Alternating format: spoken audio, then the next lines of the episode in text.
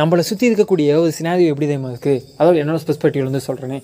இன்றைக்கி காலேஜ் முடிச்சுட்டு எஸ்பெஷலி என்னை பொறுத்த வரைக்கும் இந்த கோவிட் டைமில் காலேஜ் முடிச்சவங்களாம் எப்படி தான் இருக்குது, நல்லா நைட்டு நல்லா தூங்கிட்டு ரொம்ப நல்லா தூங்கிட்டு இருக்கும்போது திடீர்னு டக்குன்னு முழிச்சு பார்க்கும்போது தட்டி எழுப்புற மாதிரி ஒரு ஃபீல். நீங்களே டக்குன்னு முழிச்சு பார்க்கும்போது ஒரு கல்யாண பந்தியில் உட்காந்து சாப்பிட்டுட்ருக்கோம், பாதி சாப்பிட்டாச்சு, கை ஈரமாக இருக்குது, பாதி சாப்பிட்டாச்சு, என்னம்மா சாப்பாடு என்ன வைக்கட்டுமான்னு கேட்குறாங்க.